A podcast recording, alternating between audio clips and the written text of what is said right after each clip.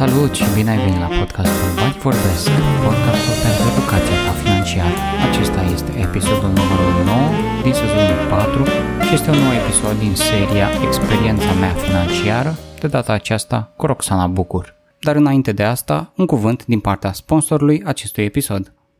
Când banii sunt subiectul, toată țara ascultă. La Bani Mărunți e podcastul de inteligență financiară cu specialiști care întorc banii pe toate părțile.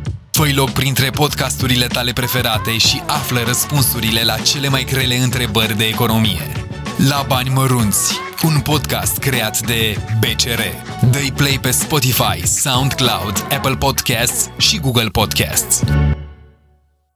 Copilăria Copilăria a fost cea care mi-a marcat întreaga viață, viața financiară, modul în care mi-am administrat banii personali. Atunci a fost momentul când mi s-a imprimat comportamentul de economisire, fără să conștientizez. În acea perioadă, copilărind alături de bunica mea la oraș, mergeam cu ea la cumpărături, la piață, și vedeam cum uh, negocia prețul, se uita la produse să fie într-o stare bună și la un preț bun ceea ce acum se numește evaluarea raportului calitate-preț.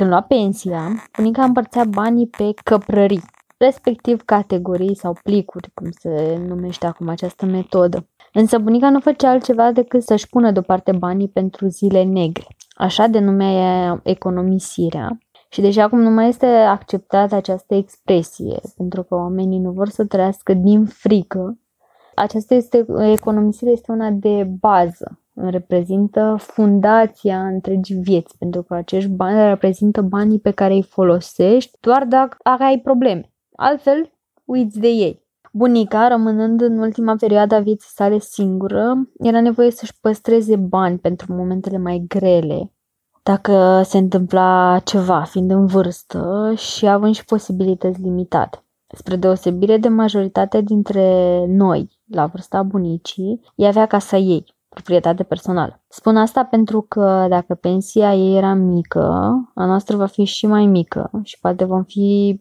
puțini care vom avea casa noastră. Nu este o problemă a nu avea proprietate, dacă veniturile sunt bune. Însă dacă cele două nu există, atunci va fi o mare problemă. Din copilărie am învățat uh, că prima dată îți pui bani deoparte.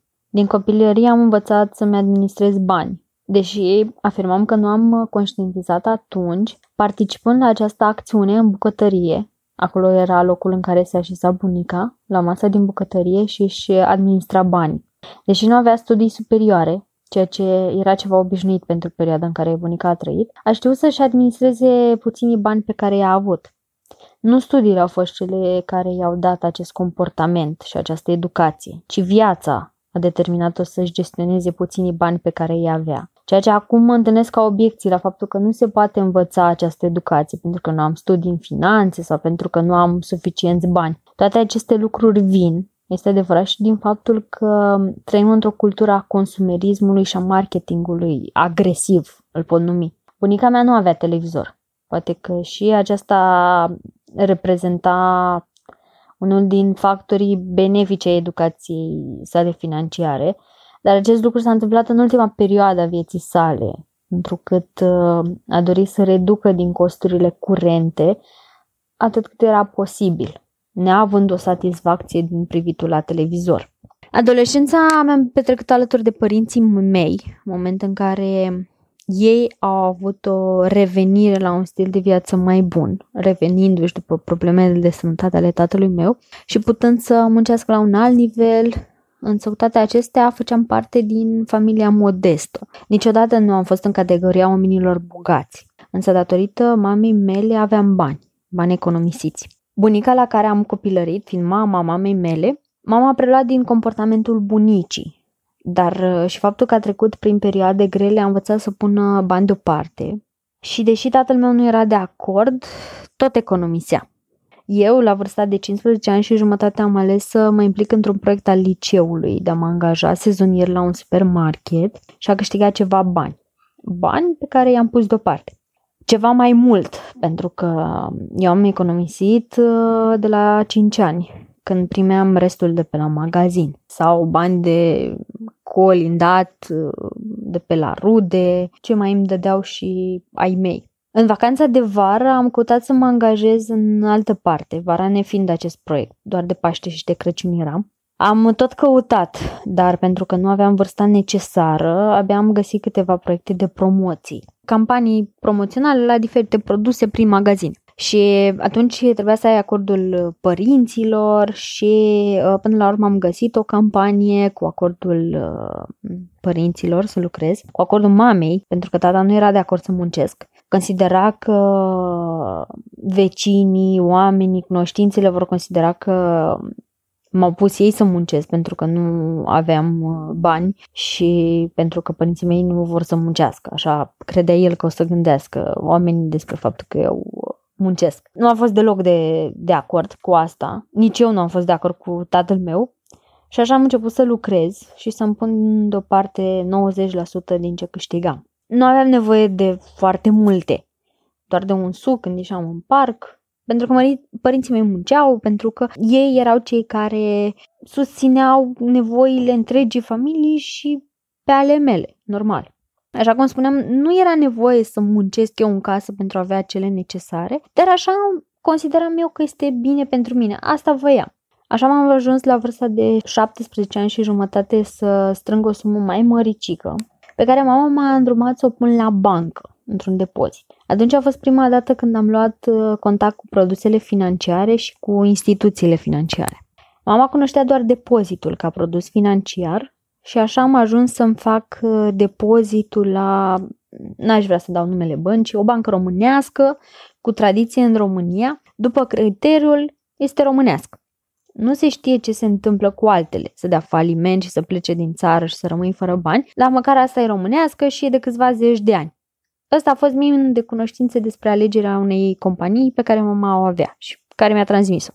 Inițial uh, nu a fost atât de simplu să mă convingă să depun banii la bancă, pentru că a trebuit să-mi explice de ce să-mi țin banii la bancă și nu în casă. Explicația a fost, tu nu vrei să folosești banii ăștia și ca să nu îi ții mult timp, pentru că uite de 2 ani tu îi ții în casă și ai strâns ceva, ei se devalorizează într-un an, doi și nu vor mai avea aceeași putere de cumpărare. Îi pui acolo ca să ai aceiași bani. La vârsta aceea era prima dată când aflam că deși aveam bani, puteam să nu îmi cumpăr mâine același lucru cu ei cu care aș fi putut să-mi cumpărați. A fost foarte ciudat pentru mine. Explicația de valorizării și a inflației este foarte grea pentru orice adolescent, copil sau chiar adult, fiind prima dată când aud de acest concept. De aceea, mama mi-a explicat că dacă astăzi pot să-mi cumpăr două rochii cu acești bani, peste un an pot să-mi cumpăr poate doar una. A fost foarte ciudat, iar panica a început să mă cuprindă.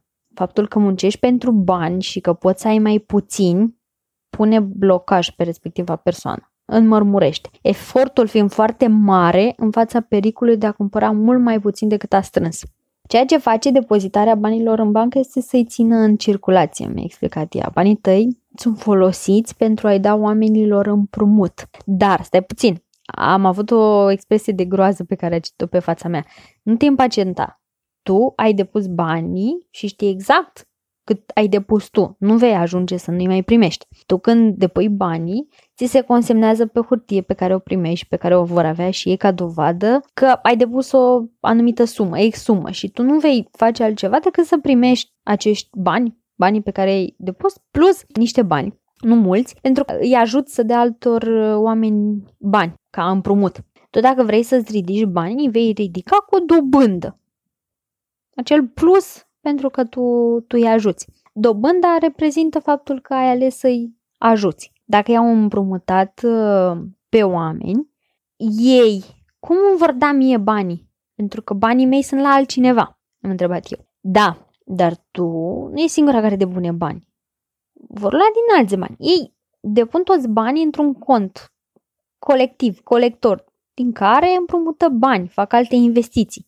Însă baza dovezii că tu ai depus X sumă, atunci când mergi să ridici, vei primi suma depusă plus o mică sumă de bani. Bonus pentru că ea ai ajutat. Și știi de la început cât vei primi. Uite, acum dobânda e de 5% pe an. Asta înseamnă că vei primi X sumă. Oh, bun, îmi place, i-am zis. Super. Hai să, să mergem la bancă de acum în, în, în, depun, în depun bani. Am mers cu mama la bancă și am aflat că eu, dacă nu am 18 ani, nu pot să fiu titular de contract. ci doar mama în acest caz. Iar eu sunt la clauză, adică am voie, când fac 18 ani, să-mi ridic banii, chiar dacă nu merge mama cu mine. Atât titularul cât și clauza au voie să scoată banii fără acordul celuilalt.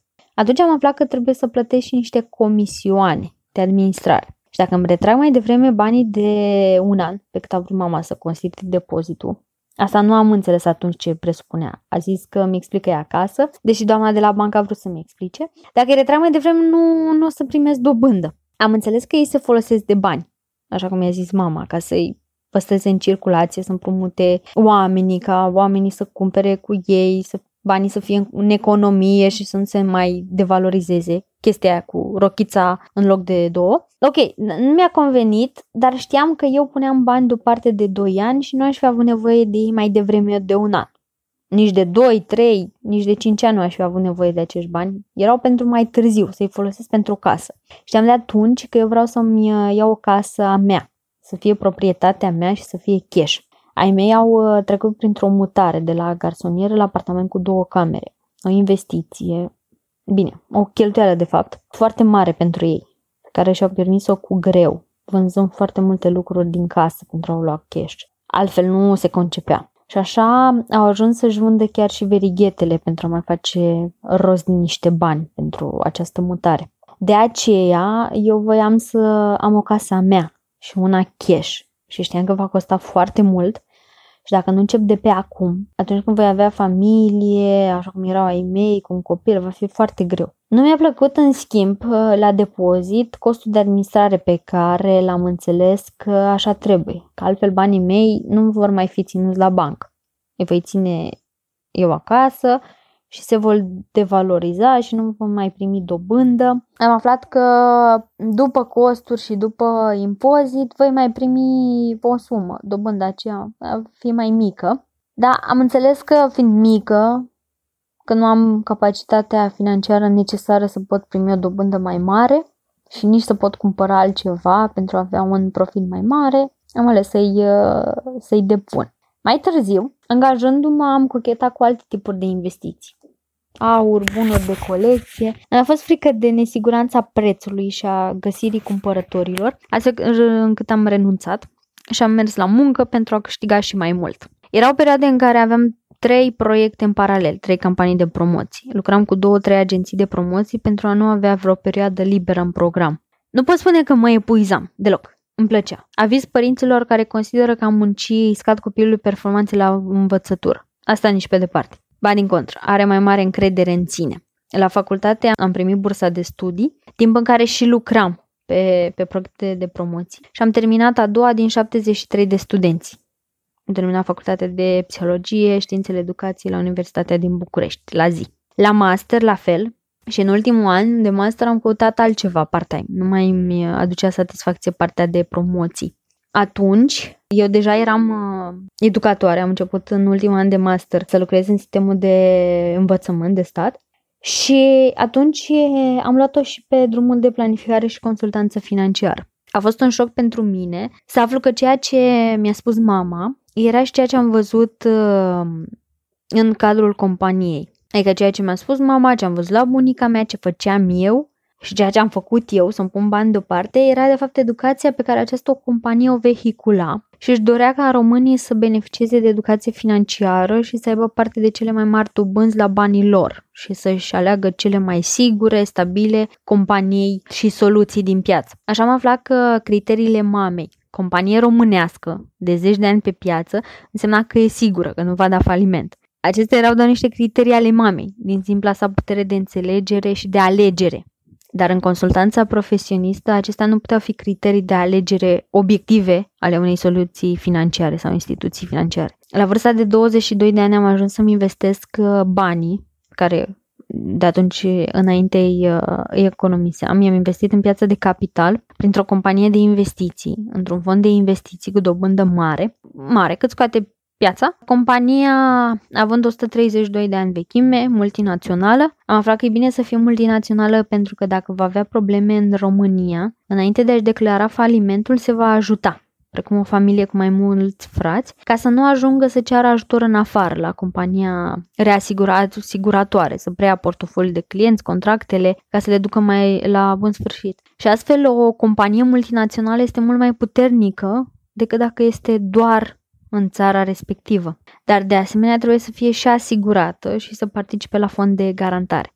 Ceea ce a fost un plus de informații obiective și logice pe care le-am transmis și mamei, încercând ușor să mă învățez pentru lipsa ei de cunoștințe. Însă curând am înțeles că de fapt dacă nu lucrezi în sistem, dacă nu cunoști toată piața financiară, nu ai de unde să știi aceste lucruri. Chiar dacă lucrezi în domeniu, dacă ești agent bancar, vei ști doar partea de soluții bancare, fără altceva și transmis clienților ceea ce ai tu de vândut, de intermediat. Am beneficiat de dobândă mai mare la banii mei, este adevărat, de costuri mai mari decât la depozit, dar am aflat de dobânda capitalizată, care mi oferea o sumă mult mai mare, prin faptul că dobânda se, se depunea nu doar la suma depusă, ci și la dobânda primită anterior, în toți anii în care îi țin acolo, și nu-mi plătesc 16% pe impozit. Atunci era 16% impozitul pe profit și astfel um, costul nu bătea nici pe departe beneficiul primit. Cel mai mare regret uh, pe care îl am acum, la 27 de ani, investind abia de 4 ani, este că nu am știut mai devreme de investiții. Amintindu-mi acum aceste secvențe din viața mea, constat că e mult prea târziu ca la 17 ani și jumătate să aflu despre inflație și devalorizarea banilor și să-mi investesc banii abia la 22 de ani. Am pierdut foarte mulți bani pe care aș fi putut să-i câștig încă de pe la 15 sau 17 ani, dacă părinții mei ar fi știut câte ceva despre piața financiară. Discuția despre devalorizare trebuie să se întâmple pe la vârsta de 12 ani iar la 15 ani recomand deschiderea unui fond de investiții pe piața de capital pentru copil, pentru a beneficia de un câștig mult mai mare decât ar putea beneficia când e el angajat la 22-23 de ani. Din acest regret pe care l-am, am început să fac educație financiară copiilor și părinților pentru a identifica momentele propice din viața copilului când să-i spună despre anumite aspecte de finanțe personale, investiții, cheltuieli, economii, pentru a nu pierde ani buni de potențial câștig. Ai ascultat episodul numărul 9 din sezonul 4 al podcastului Banii Vorbesc, podcastul pentru educația ta financiară. Ne auzim data viitoare!